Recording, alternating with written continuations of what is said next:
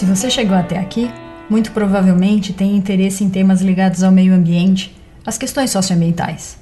Talvez, olhando ao redor, no seu ciclo de amizades e nas pessoas que convivem com você, talvez a maioria dessas pessoas também enxerguem que não estamos cuidando muito bem da integridade ecológica do nosso planeta. Outras talvez olhem a justiça social e econômica, ou melhor, a falta dela, como gatilho para esse descompasso. Mas será mesmo que fora dos nossos ciclos de amizades, dessas nossas bolhas, existem pessoas que não desejam uma sociedade com democracia, não violência e paz? Bom, eu quero acreditar que não. Acho que sim, que temos formas diferentes de expressar e caminhar em busca de uma sociedade com amplo respeito pela natureza e pela dignidade humana. Mas para isso, é imperativo que nós, os povos da Terra, declaremos nossa responsabilidade uns para com os outros. E nesses outros, eu estou incluindo toda a grande comunidade da vida e as futuras gerações. Mas a pergunta que fica é: por que, mesmo com toda a conscientização sobre a importância de termos um ambiente em equilíbrio, seguimos arruinando comunidades, extinguindo espécies e devastando ambientes? Está na hora de transformar toda essa consciência em ação. Eu sou Débora Pontaut, sua anfitriã, e essa é a segunda temporada do Janela Podcast.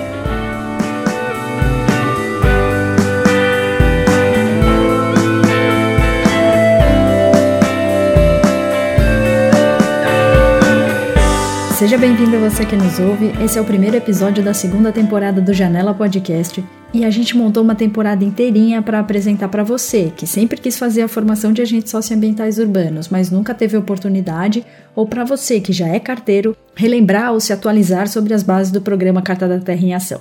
E não daria para começar essa temporada sem ser por esse importante documento que é a Carta da Terra. Documento não só que empresta o nome ao programa, como também é o documento norteador da Uma Paz. E a gente vai começar em grande estilo, com duas pessoas que são referências da Carta da Terra no Brasil e que estão sempre em contato com a iniciativa internacional da Carta da Terra que fica lá na Costa Rica. Para apresentar para vocês a Carta da Terra, eu trouxe a palestrante de uma das primeiras, se não foi a primeira aula que eu ouvi sobre a Carta da Terra. Cristina Moreno, muito obrigada por aceitar o convite. Seja bem-vinda e se apresenta para a gente contando sua relação com o tema. Ok, boa tarde ou boa noite para todos e todas. É sempre uma alegria enorme ter essa oportunidade de falar no Uma Paz e de um assunto que a gente ama, né? Um assunto que brota do coração da gente, que é a Carta da Terra. Né? E eu, mais ou menos, eu sou apaixonada pela Carta desde 2006, que foi quando eu tive o meu primeiro contato com ela.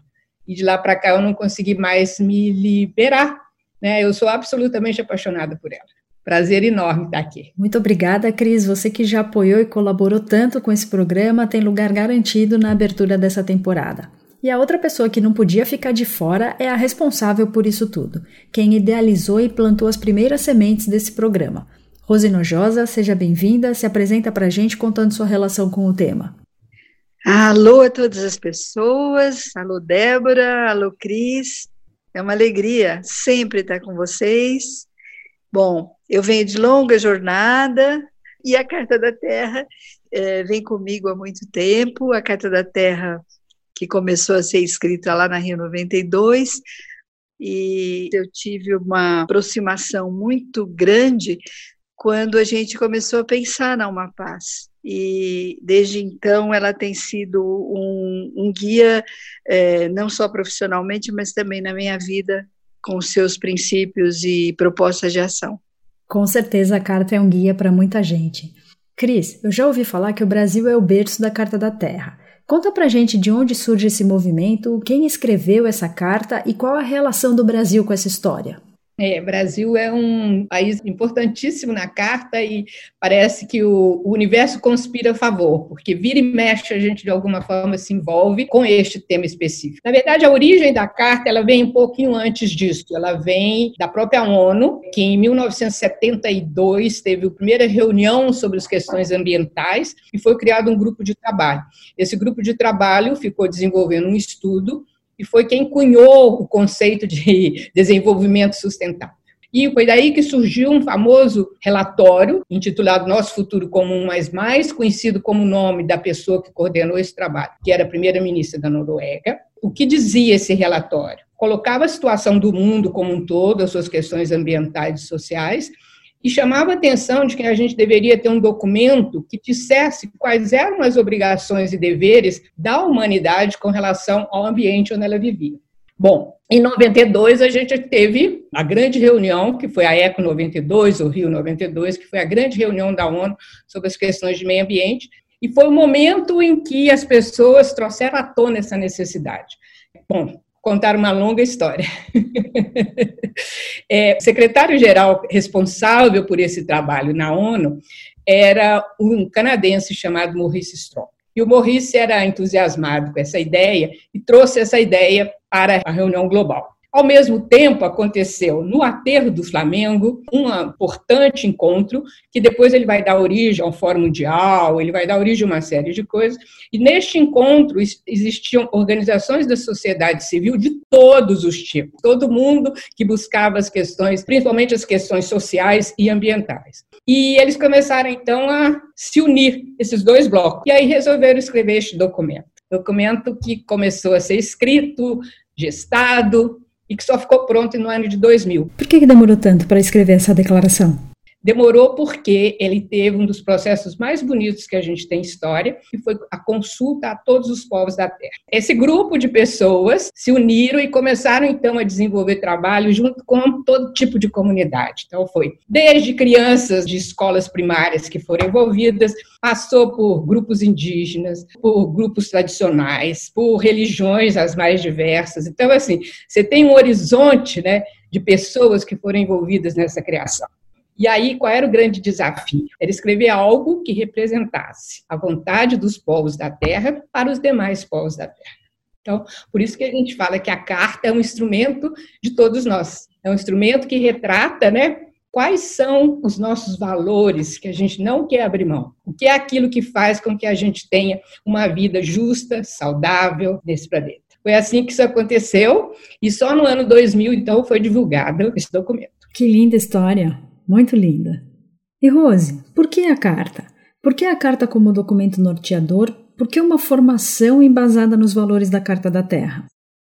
Então, é a questão que a Cristina trouxe de que a carta, além de um documento, é um movimento, também foi assim na criação da instituição Uma Paz, quando a gente pensou a Uma Paz, com muitas pessoas envolvidas. É, nós tivemos pessoas da sociedade civil, nós tivemos pessoas da própria organização, da prefeitura, e também olhamos para movimentos internacionais, como é o Schumacher College, a Universidade da Paz, da Costa Rica, né? E é, uma pessoa da Universidade da Paz que estava trabalhando com a Miriam Vilela veio para São Paulo e trouxe muito enfaticamente a discussão da Carta da Terra. É, nesse mesmo momento histórico, né, lá em 2006 também, a gente já estava convencido que a Carta da Terra, enquanto princípio e, e valores, ela poderia ajudar muito numa organização é, da forma como nós pensávamos, né, a educação ao longo da vida, a educação informal, integral, transdisciplinar. E aí houve uma reunião também que juntou as secretarias de meio ambiente, onde nós estávamos, secretaria de educação, é, uma instituição chamada Manaquei. A Cristina estava lá nesse momento, foi feita uma conversa também ampla com muitas pessoas e, e foi se fortalecendo essa ideia de que é, a Carta da Terra ela trazia para gente, além desses princípios bem claros que nós queríamos trazer para uma cidade como São Paulo, com a complexidade de São Paulo, ela trazia a ideia da transdisciplinaridade, que esses princípios são integrados e que só fazem sentido integradamente essa percepção foi crescendo, foi se plantando em cada um que fazia parte daquele núcleo inicial.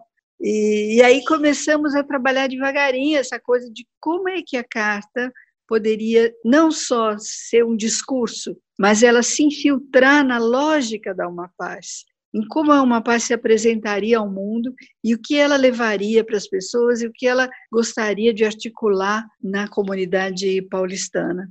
É, é muito interessante pensar nessa coisa de um movimento que nasce de um outro movimento. É, nós somos um movimento dentro de um outro movimento maior que envolve muitos países e por isso que nós temos essa condição de dialogar sobre esse momento de desafio que nós estamos vivendo agora. Você falou sobre isso de sermos um movimento dentro de um movimento e eu lembrei que a gente abre a formação do Carta com uma dança circular cantada que fala mais ou menos somos um círculo dentro de um círculo sem princípio e sem fim, ou, ou alguma coisa desse tipo. E é realmente um momento bem forte desse primeiro dia. Sim, que bom. Continuando. Uh, agora que a gente já conversou um pouco sobre como esse documento surgiu e como ele ajuda a gente a pensar um novo modelo de sociedade, eu queria que a gente entrasse um pouco mais a fundo na carta em si. Eu acho que eu posso dizer que a carta ela traz no seu núcleo o respeito à vida. E para isso ela apresenta uma série de princípios eh, organizados em torno de quatro grandes compromissos éticos. Eu queria falar um pouco sobre esses quatro compromissos. O primeiro compromisso que ela traz é o respeito e o cuidado com a comunidade de vida. O que, que significa, Cris, um documento que se compromete com esse cuidado com a comunidade da vida? Só que antes de eu contar isso daí, a Rose me lembrou de um ponto que eu acho que ele é muito importante, quando a gente está falando de uma coisa dentro da outra, de dentro da outra. A carta ela é um marco porque né, ela consegue colocar todos esses movimentos de uma forma simples e de uma forma concentrada e mostrando como isso tudo é uma teia, né, completamente interligada. Então, assim, para a gente entender a carta, é muito importante a gente entender essa conexão entre tudo aquilo que a gente faz no mundo e por isso a nossa responsabilidade com tudo que faz, né? Não é à toa que o princípio central da carta, o pilar central, aquele que serve de base para todo o resto que a gente vai trabalhar, é o respeito e cuidado pela comunidade de vida. Porque, na verdade, o que, que ele tá, a carta nos chama atenção, né? De que a gente é responsável, a gente é um ser responsável por estar aqui, a gente tem uma missão nesse mundo. E por que, que a gente chama de respeito? Né? Às vezes a gente não para para pensar o que quer dizer a palavra respeito. Né? Respeito, se a gente olhar a etimologia dele, e é uma palavra que está presente em praticamente todas as línguas, né? e é de origem latina, ela diz o seguinte: o re é, é novamente, né? E o, o spectere é olhar. Então, assim, o respeito quer dizer um olhar novamente. Você só olha novamente aquilo que merece ser olhado. Então, quando ela nos convida a ter um respeito, ela está nos convidando a olhar com um olhar diferenciado a tudo aquilo que nos cerca. E que é importante para o momento que a gente está vivendo, porque a gente vive um momento de muita aceleração. Então, assim, não tem mais tempo para a gente parar e olhar, né? Porque teve essa aceleração, a gente está sempre muito compromissado. Né?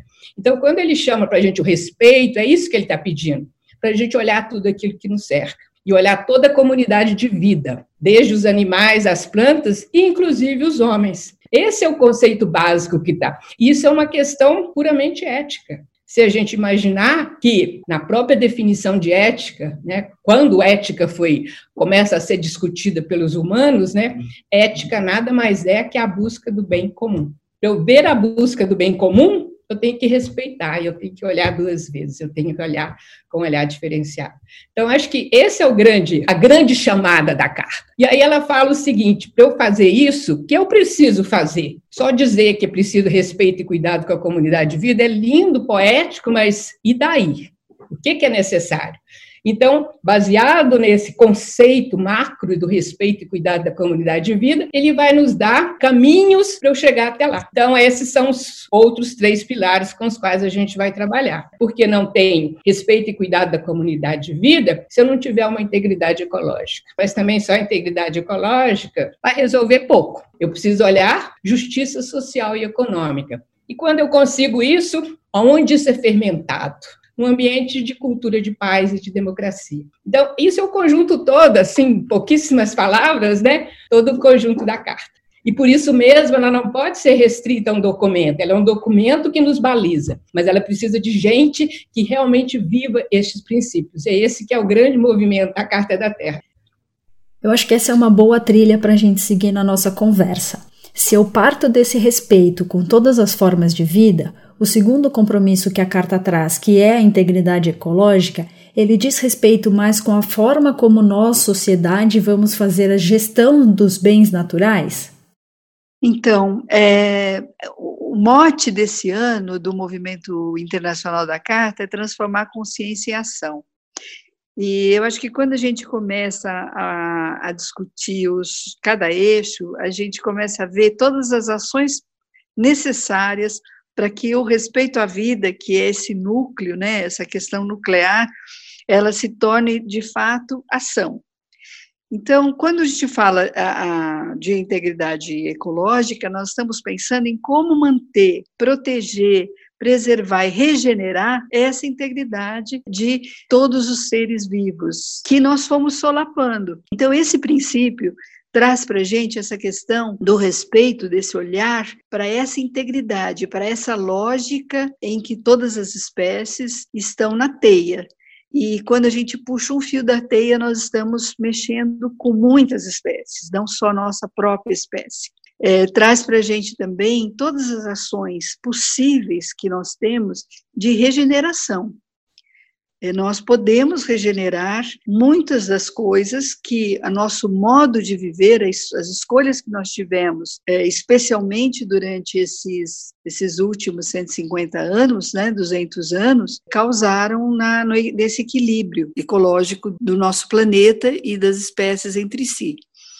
Então, nós temos oportunidade ainda de regenerar, de proteger o que tem e é, de tomarmos uma consciência que nos leve de fato à ação de que nós somos parte, nós somos responsáveis, né? Se nós temos respeito, nós somos também responsáveis por reequilibrar, por trazer de novo esse equilíbrio o planeta se reequilibrará com certeza em algum momento, a um custo muito alto para muitas espécies, inclusive a humana. Então, se nós queremos continuar fazendo parte desse maravilhoso mundo, nós temos que transformar nossa consciência em ação nesse olhar do equilíbrio ecológico.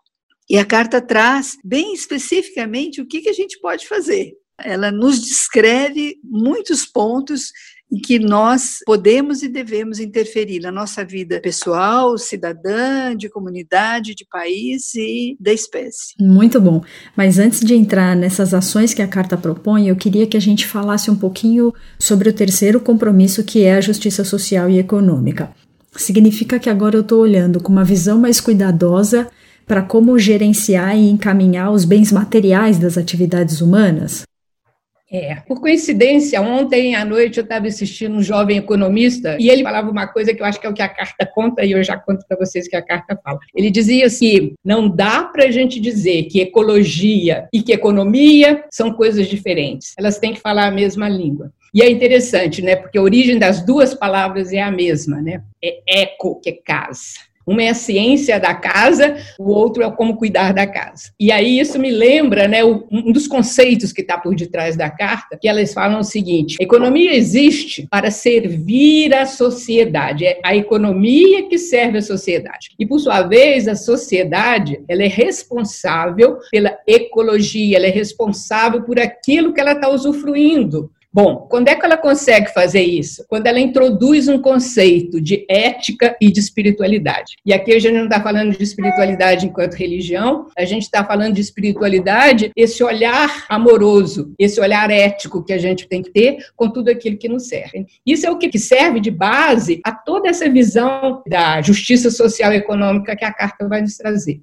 uma das coisas mais lindas da carta é que, assim, não importa se eu gosto mais das questões de ecologia, se eu gosto mais das questões de justiça, se eu sou mais é, do movimento de cultura de paz. Porque, ao analisar, essas coisas todas falam entre si. Então, quando você analisa a carta e olha os princípios que estão lá, você vai perceber que, se você começar por um deles, você vai caminhar por todos os demais pilares da carta. Então, quando a gente fala de justiça social e econômica, você falou de, ok, olhar a ecologia com integridade, né, com os devidos cuidados e respeito e responsabilidade que a gente tem, mas ele também fala, ok, quem é esse indivíduo que tem que ter esse olhar? É o indivíduo que tem que ter esse olhar, inclusive, para si próprio. É um indivíduo que tem que estar bem com aquilo, que tem que entender que ele é parte desse sistema. Então, esse é o, é o chamado da justiça social e econômica. E aí também, como na integridade ecológica, na justiça social e econômica, ele traz algumas orientações do que precisa ser feito. Então, assim, você ter educação para todos, você tem acesso à saúde, você tem acesso às artes, esse acesso ser um acesso para todos, né? Então, essa é a busca dessa justiça social e econômica. Né? Como disse o economista que eu assisti ontem, no fundo, no fundo, é uma busca por entender né, que economia e ecologia é tudo a mesma coisa e a gente tem que estar junto nesse mesmo barco. Eu acho essa lógica que permeia e que costura a carta muito linda. Continuando, Rose, o quarto compromisso ético, que traz democracia, não violência e paz, eu posso dizer que ele descreve as relações os parâmetros dessa sociedade que a gente vislumbra por meio da carta? É, eu concordo com você. Acho que é bem claro essa nesse eixo que leva para a questão de como viver juntos, iguais, diferentes, né?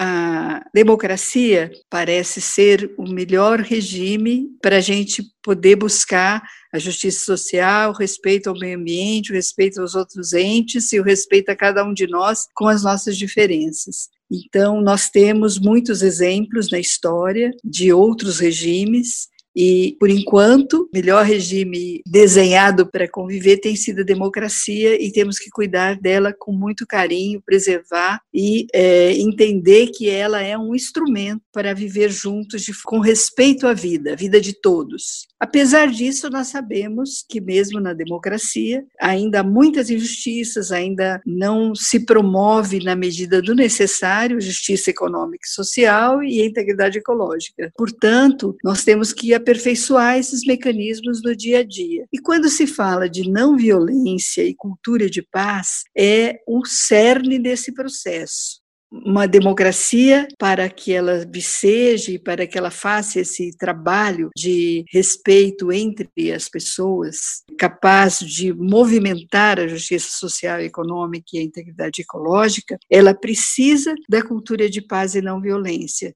Ela precisa de um olhar onde a paz é ativa, Muitas vezes, quando nós nos deparamos com o olhar comum sobre a paz, né, ou a não violência, ele traz muito de passividade e só dessa paz interior, você vai buscar e você vai se transformar. É claro que nós temos que buscar nossa paz interior e temos que nos transformar. Mas devemos, precisamos, temos urgência em transformar o mundo e transformar as nossas comunidades em comunidades pacíficas pacíficas ativamente, com voz, com respeito às diferenças, com perspectivas e oportunidades iguais para todos. E é disso que trata a paz. A paz não é conformismo, a paz não é uma paz sem voz, né? ela é uma paz de trabalho ativo. Talvez aí é que essa ideia da transformação da consciência em ação fique mais candente, mais importante, porque se nós de fato queremos transformar a consciência em ação, nós temos que implantar uma cultura de paz, um modo de convivência pacífico, respeitoso entre nós na sociedade humana, superando as nossas diferenças, além de superar as diferenças que nos separam, homenageando as, a, a diversidade,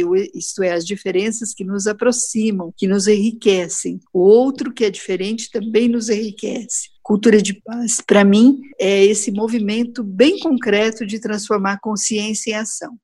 Nossa, é lindo o que a Rose disse, né? E eu acho que é isso. O último princípio da carta, o derradeiro, né? O último princípio, antes dele entrar num caminho adiante, né? Ele, ele dá a definição mais bonita que eu já vi de que é paz. Ele fala o seguinte: é reconhecer que a paz é a plenitude criada por relações corretas consigo mesmo, com outras pessoas, com outras culturas, com outras vidas, com a terra e com a totalidade maior da qual nós somos parte.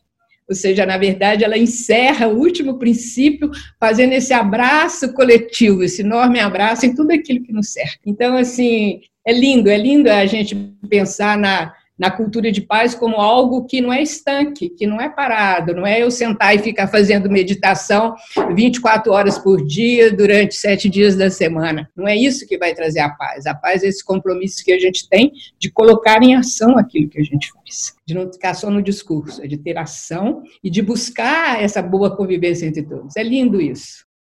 Muito lindo, muito lindo mesmo. Queria resgatar agora dois pontos que nós passamos meio rápido durante a nossa conversa. Um deles é sobre esse chamado ao protagonismo que a carta faz, e o outro é a quem ela endereça esse protagonismo.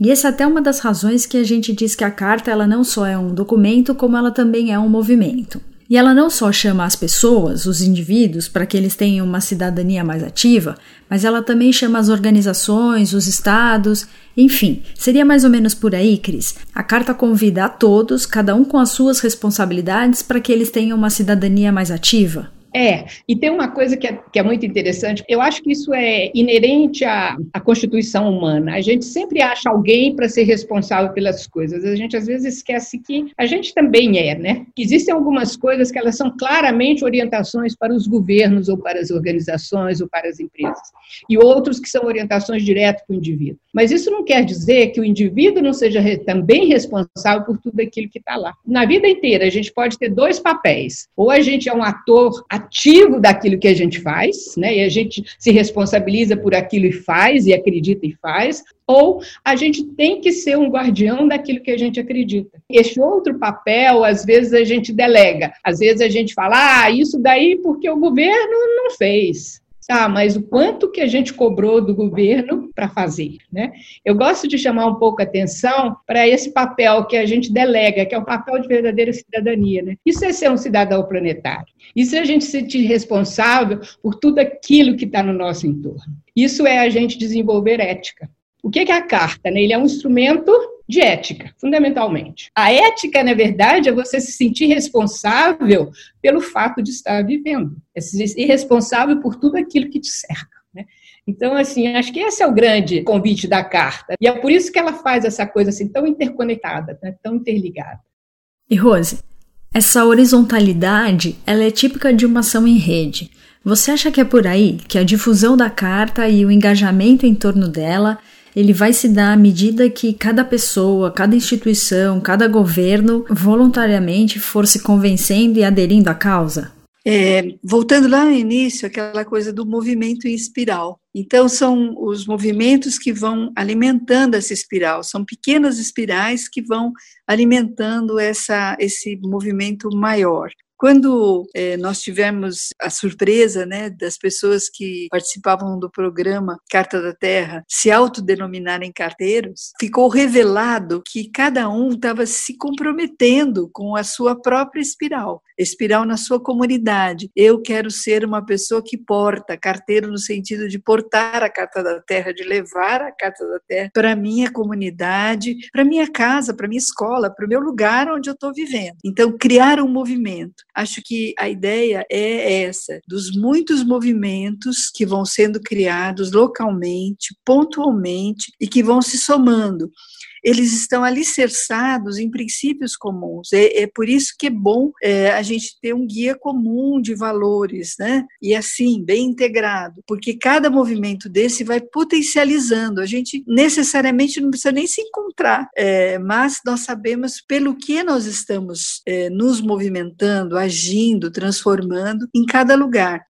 quando é, você e a, e a, equipe que coordenou desde lá atrás a Carta da Terra e continuam fazendo esse programa em São Paulo, vocês sempre tiveram muito cuidado de distribuir pessoas pelos vários territórios. Né? Acho que isso tem plena compatibilidade com o que a gente está falando, dos movimentos que nascem nas suas próprias realidades, transformam as suas realidades, mas têm como piloto a Carta da Terra. Então tem uma coerência e esse movimento em espiral ele cresce porque ele tem coerência, porque ele tem ele próprio integralidade, porque ele tem ele próprio transdisciplinariedade e ele próprio diverso, porque em cada lugar a ação será o que aquele lugar pede. E, e, será diferente, e por isso ela é importante e, e ela é essencial para essa espiral grande. Então, transformar a consciência em ação onde é necessário e como é necessário. Só para só acrescentar uma coisinha, é super, é super legal, né, essa história do colocar a consciência em ação, né? É muito importante. E ela é importante porque, né, não importa o tamanho da ação que a gente faça. Então, o importante é a gente ter consciência daquilo que está fazendo, né? É ter consciência e fazer. Então, acho que esse é o grande desafio. E que é difícil. E cada vez que a gente lê a carta, você descobre, meu Deus, quanta coisa eu ainda tenho para fazer, né? Quanta coisa eu podia ter feito e não fiz, mas pode fazer agora. Então, assim, só para encerrar, né, eu queria deixar um provérbio budista, que eu gosto muito dele, né, que ele fala o seguinte: saber e não fazer ainda é não saber. Ou seja, o que a gente precisa é muito mais do que isso, né? É saber e fazer. É tomar consciência e fazer. Então, assim, é super importante mesmo que a carta está nos propondo esse ano. Já chegamos lá? Não, ainda tem um caminho pela frente, mas a gente põe, põe esse mapinha da Carta da Terra debaixo do braço e vai nos lembrando do que, que a gente precisa fazer. Isso aí. Bom, e a gente não pode mais é, fingir que as coisas não estão acontecendo, como em alguns anos atrás até era possível. Muitas pessoas não estavam ainda percebendo a gravidade da situação, mas hoje isso já bateu na porta de todo mundo e as pessoas não podem mais alegar inocência, desconhecimento, né? É disso também que se trata. Então não é só despertar, é despertar e sair andando e agir, né? E trabalhar. É, e como a Cris citou um provérbio, eu estava aqui pensando num poema do, do Khalil Gibran é, sobre o trabalho e em algum momento ele diz que o trabalho é o amor em ação. E eu acho que é isso, é botar o amor em ação, agora e rapidamente. Afinal, né, Rose, o amor é o grande centro da Carta da Terra. É, né? claro. Se a gente tivesse que resgatar o único valor da Carta, o mais essencial, é exatamente o amar e que foi, sabe como ele. Ah, agora só uma, uma particularidade. Sabe como a palavra amor entrou na Carta da é, Terra? Brasil. Sabe? Dizem o pessoal que estava lá na escrita da carta, né? Que essa palavra teve que entrar na carta porque os brasileiros presentes nas várias comissões exigiram que existisse a palavra amor na Carta da Terra. A gente fica muito grato com isso, né? É a gente fica muito grato. Bom, eu adoraria ficar ouvindo vocês falarem sobre a Carta da Terra há mais um tempão, mas eu acho que agora fica o convite para cada um que nos ouviu para assentar, refletir ler ou ouvir a carta narrada na voz dos carteiros, formados pelo programa Carta da Terra em Ação, e como a gente falou, colocar esse lindo documento em movimento. Eu agradeço mais uma vez a participação de vocês e que vocês possam vir mais vezes ao programa. Muito obrigada. Obrigada, Debinha. Sucesso no programa todo. Até mais. Um beijo, meninas. Tchau, tchau. Fiquem bem. Tchauzinho. Tchau, tchau.